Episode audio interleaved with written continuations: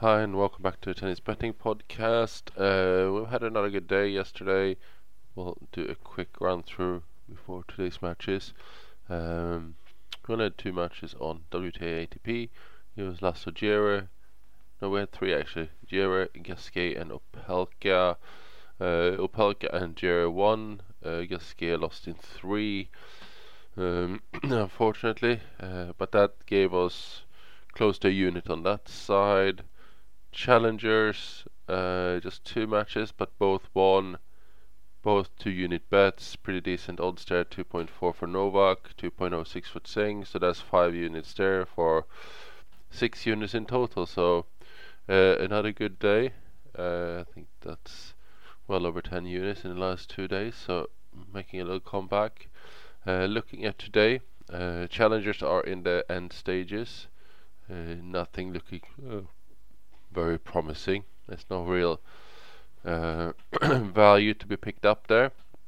So all our matches are from the ATP and WTA. Uh, it's also in end stages, and obviously we got Monte Carlo starting. So let's actually jump straight to Monte Carlo, who will start playing pretty soon. Uh, that qualifier, we got Gianluca Mager at 1.98 against Ruusuvuori. Uh, that is 60% confidence. There's a two-unit bet on him. And we also have Maxime Cressy at 1.67 against Luca van Assche uh, at 77% confidence, two unit bet again.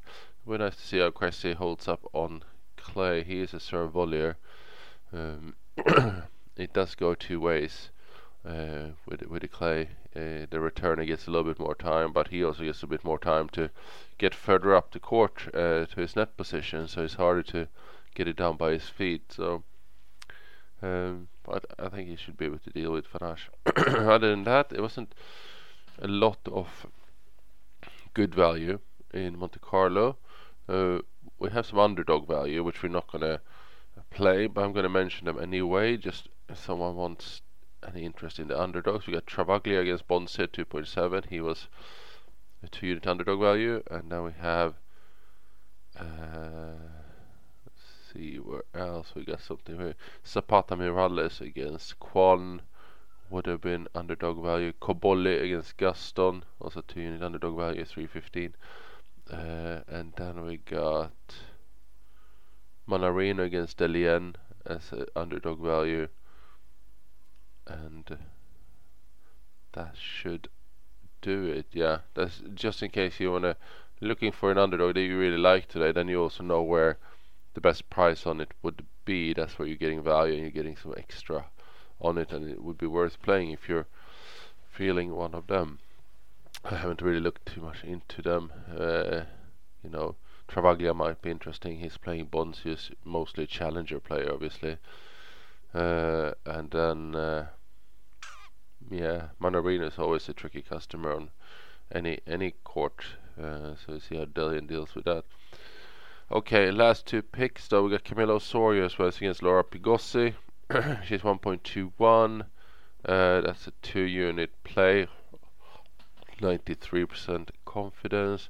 Pigossi managed to win in three yesterday. She just keeps winning. Um, I think against Osorio he should uh, come to an end. Do you think? And we have our last pick, which is a three unit uh, big play. Uh, Reilly Opelka 2.64. 64% uh, confidence in that match. He is up against Nick who had a bye in the last round. So uh, it'll be an interesting one. Uh, Opelka, he's, it's not like he's going to be tired. He doesn't play any long points. Uh, and at 2.64, that is big value.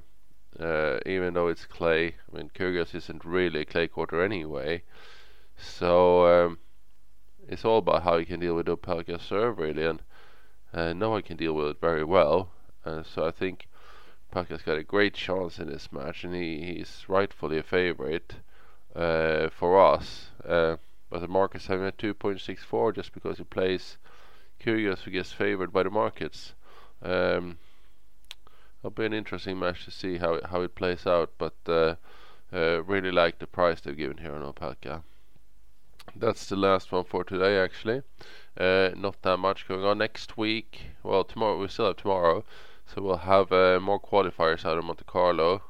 uh, some challengers might start qualifying. Um, and then I think we have four challengers next week, plus Monte Carlo, so quite a lot to play for.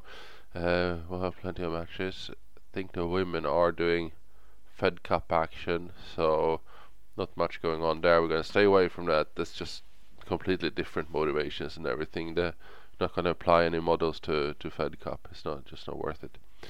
Okay, that's it. Good luck with those bets, and I'll be back tomorrow. Bye.